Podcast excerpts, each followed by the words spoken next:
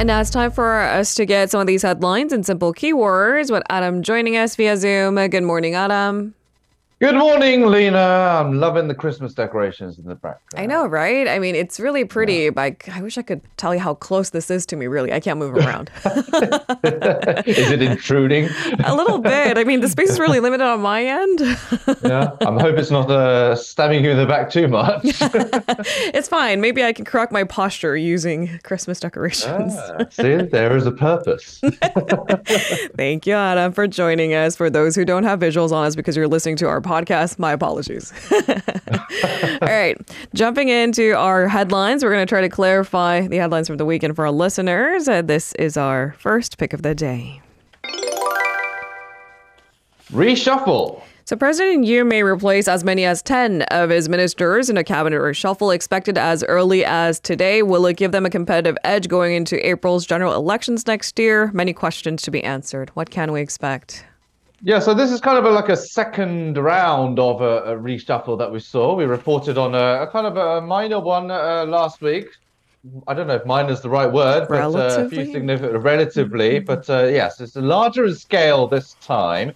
Now, the reshuffle aims to stabilize the administration, which has, of course, faced challenges such as the failure to win the Expo bid, as well as the sudden resignation of the Korea Communications Commission's chief, mm. Lee Dong-kwan. Now, those likely to be affected include uh, the ministers of finance, SMEs, agriculture, and labor. The union is reportedly considering making nominations from among public officials, academics, and experts. Now, ex senior presidential secretary for economic affairs, Choi Sang-mok, is a top contender to take over from finance minister uh, So that's one public official that's in the line uh, in the line to possibly uh, take over. Now, industry minister Pang Moon-gyu may also be replaced, given reports that he's being encouraged to run for a seat uh, in Suwon, which is actually his hometown. Now, Park Sang-woo, uh, former chief of LH Corporation, the state-run uh, housing um, uh, corporation, is under consideration to replace the land minister, Won Hee-ryong, uh, for the successor to Oceans Minister Cho Sung-hwan, Korea University law professor Kim In-hyun, uh, is reportedly being considered. Uh, Song Mi-ryung, a researcher at the Korea Rural Economic Institute, and Tae-hee, a former vice minister, are expected to replace the Agriculture Minister Chung Hwang-keun and the Trade Minister Pang Moon-gyu, respectively. Eyes are also on the fate of Foreign Minister Park Jin to see um, if he faces the chopping board after Busan's failed bid to uh, host the 2030 World Expo, uh, the presidential office is also reportedly reviewing possible replacements for uh, Justice Minister Han Dong-hoon, as he is widely believed. Uh, to be preparing to run for parliament as well. Mm. So this usually happens when there is a general elections because a lot of sitting government members and cabinet members often do run for uh, parliament or um, uh, a seat uh, in the general elections, but there is also other reasons, such as try, uh, basically taking responsibility, as failed uh, policy achievements, for example, mm, mm. Uh, and um, if they're just not doing uh, a well of a good enough job. Uh, so, mm. but it mm. seems like the majority is because like a lot of these ministers and government officials are going to be running for office. I mean, this is a pretty natural course of action, right? As President Yoon um, looks to start his third year in his office, right? I mean, the reshuffle is expected, but you're right. A lot of moving parts, yeah. different reasons. You have to look at each individual differently. Only if we had the time. So a nice summary on to do it. All right, let's move on to our second keyword of the day. Workplace safety. So, the ruling People Power Party has announced an additional two year grace period for small companies as the workplace safety law expands to include those with less than 50 employees. So, a longer time to make the adjustments, uh, seeing that maybe these smaller companies aren't ready to take on that load. That's exactly part of the reason why uh, that this uh, grace period has been uh, or is going to be extended. Now, currently, business owners uh, or CEOs of companies with 50 or more employees, they face imprisonment of up to a year or fines for deadly uh, on duty disasters due to poor workplace uh, safety. The original grace period until January 27th of next year for companies with 5 to 50 employees will be extended by an additional two years for about 800,000 smaller companies nationwide. Now, this is considering as you mentioned, partly because of the lack of preparation to implement those rules, as well as the chronic labor shortage uh, that we've been seeing here in the country. Now, the government plans to announce measures uh, in the meantime to support companies with fewer than 50 employees within this month. Uh, plans are also underway to actively expand the support budget for SMEs as well. A pan-governmental task force, meanwhile, be, will be established uh, to address administrative network disruptions following recent incidents uh, affecting public services. There's been a lot of mm. um, criticism following uh, a server a failure of the uh, government websites where a lot of people uh, go to to get some civil documents. Uh, the task force aims basically to prevent network issues, uh, utilize private cloud services, uh, establish a control tower, as well as conduct inspections of aged network equipment to mm. enhance the management of public digital infrastructure. Mm. Network equipment management. It sounds so basic, but sometimes, I mean, mm. uh, that's where we cut corners. And when yeah. there's a major disruption to server, like you said, we should go back and see if they're all working properly. Yeah, precisely. All right. It's been a little a week, a little over a week, excuse me, after North Korea claimed to put its own spy satellite into orbit. South Korea launched its own. This is our third keyword of the day. Spy satellites. So, South Korea has successfully launched its first military spy satellite using a SpaceX rocket. I mean, that's significant. I mean, how much trust there is between South Korea and the U.S. when it comes to space cooperation. We're collaborating with a private company. Uh, this heats up certainly the space race with, of course, our neighbor, North Korea. What's the latest? It also begs the question of how much uh, South Korea is trusting of Elon Musk at the uh, moment. that's a different question, but it, is, but it is uh, one of the very few uh, private kind of space companies out there. So, um, yeah, so this comes just a week, as you mentioned, after Pyongyang's launch of its own satellite, which is uh, it touted as being a success and very capable, although there has been some uh, doubts uh, surrounding those claims. Now, Seoul satellite was launched from the Vandenberg U.S. Space Force base in California at 10:19 a.m. local time on Friday. Yonhap News reported that the satellite uh, successfully reached orbit soon after. Uh, it also made its first communication with a ground station as well. Now, set to orbit between 400 and 600 kilometers above Earth, a Seoul satellite is capable of detecting an object as small as 30 centimeters. Now, the South Korean satellite is expected to be far more capable than the North Korean satellite, with a resolution capacity about 100 times better than what North Korea has, according to reports. Now, it orbits at a speed of 8 kilometers per second, so it cycles the Korean peninsula um, apparently 14 to 15 times a day, capturing images day and night with optical and infrared sensors. Uh, Seoul plans to actually launch four additional spy, uh, spy satellites by the end of 2025. So not that long um, mm. into the future to bolster its reconnaissance capacity over uh, the north. Now, once operational, the five satellites will conduct a high resolution surveillance on the North's key military facilities at two hour intervals. Mm. Um, this will significantly enhance South Korea's so called uh, kill chain system, this platform designed to preemptively counter North Korean threats by basically detecting signs of an imminent attack.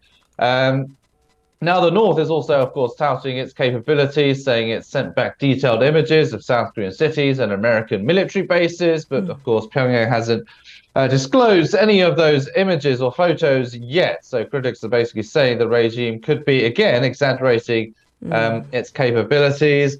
Uh, and uh, we'll have to see uh, how the space race heats up between the, uh, the two Koreas. But mm. at the moment, it seems like South Korea does have an edge. Right. I mean, there might be a big gap between the two countries' technologies. I mean, that's just us taking, uh, well, an observation based on a lot of information we already have.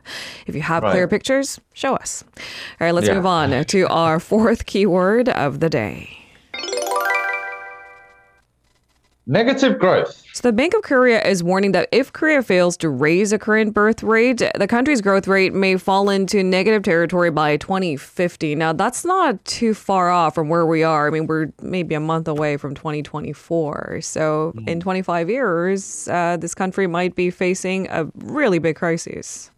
Yeah, so it's basically about a quarter of a century, which may sound like it's in the distant future, but if you think about it, it's uh, it, takes doesn't really feel that much of a time uh, to go by uh, before we actually reach the year 2050. Right. Uh, and now the BOK said in a report that the main reasons for the nation's uh, chronic low birth rate stems basically from the young generation's growing uncertainties uh, over employment as well as housing and childcare. Uh, now, Korea's total fertility rate, so the average number of expected births per woman aged 50 to 49, is 0.81. Uh, that's as of the first quarter of this year. That is the lowest uh, figure among OECD member countries. Uh, the rate of decline is also the fastest out of 217 countries and regions uh, around the world. These are basically kind of figures and numbers uh, mm. and warnings that we've been reporting on for uh, quite some time now. And there's often comparisons made between uh, OECD nations, and Korea certainly does fall uh, at the bottom of that list when it comes to this kind of demographic figures. Now, if the current trend continues, the Bank of Korea says uh, Korea is expected to become a super age society with the proportion of people aged 65 or older reaching 20.3% of the population by 2025. By the year 2046, it is projected to become the country with the highest proportion of the elderly among OECD member countries. Now, the report says that without any policy interventions, uh, there is a 90% chance that the total population could fall below 40 million by the year 2070. Also, the number of elementary school freshmen nationwide is expected to drop below the 400,000 mark next year for the first time. The number actually barely managed to surpass that mark this year. Um, now, it identifies structural policies as the most mm. crucial measures to address the low birth rate. These so-called structural policies include measures on the labor market, stabilizing housing prices, household debts, and easing concentration in the metropolitan area, as well as alleviating competition um, in the education system as well. So these are basically all kind of fundamental and sometimes cultural issues as well right. that need to be kind of addressed. That uh, is basically um, attributing to these kind of demographic uh, mm. uncertainties at the moment. Now, the quality of youth unemployment uh, is also worsening as well, with an increasing prevalence of non uh, regular jobs. And uh, they actually conducted a survey um, where a lot of young people who are in full time regular jobs uh, significantly um, outnumbered uh, uh, those with non-regular jobs in terms of their willingness to get married. So basically, ah. some financial stability uh, also plays a part here as well. So if you're financially stable and have a stable job, then mm. of course. Uh, more people are willing or uh, open to the idea of marriage. Mm. Non regular job holders, not so much. Now, the report highlighted that Korea's birth rate can improve considerably uh, if the country's various economic and social factors were to improve actually to the average level of OECD countries. So not uh, a significant margin, but just reaching that average of the OECD um, will have significant improvements in terms of uh, that uh, chronic low birth rate and uh, fertility rate and uh, aging population as well. But of course, um, it's easier said than done. Um, but we'll have to see what kind of policies uh, the government comes up with. I mean, social issues that you mentioned are fundamentally difficult to solve. If we had a quick fix, we wouldn't have the subsequent conversation. But I mean, considering that uh, when it comes to the pace of birth rate decline between the year of 1960 and 2021, we're the fastest. We're good at fast. So maybe we can do it yeah. in the inverse. right. Hopefully, yeah. All right, let's move on to our final keyword of the day. IRA alert. So, Korean battery makers are on alert as the U.S. issued guidance that it will limit Chinese content in batteries eligible for EV tax credit starting next year. What's the latest, Adam?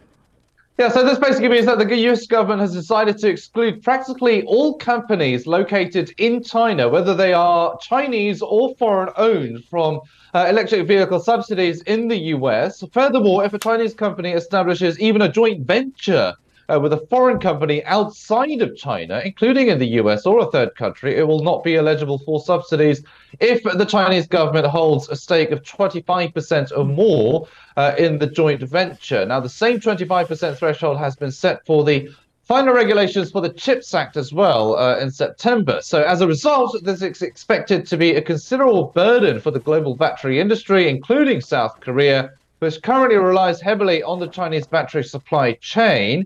Uh, recently, Chinese companies have been investing in foreign battery industries, including South Korea, to bypass certain IRA requirements. Now, if joint ventures with South Korean companies adhere to the so called 25% uh, ownership rule, they may be eligible for subsidies. And that's what uh, mm-hmm. the uh, Korean government is wanting clarification on. So the gov- uh, government here uh, has discussed the possible implications of the new IRA guidance. It said it is planning to ask the US authorities whether Korean companies will be eligible for EV subsidies if joint ventures cross the 25% ownership threshold with foreign entities that are not FEOC listed. So these foreign entities of concern, they're not just China, but uh, North Korea, Iran, and basically any foreign adversary of the US. Now, the Trade Ministry said it will review the current supply chain for key minerals and actively supports efforts by companies to diversify um, supply lines as well. So they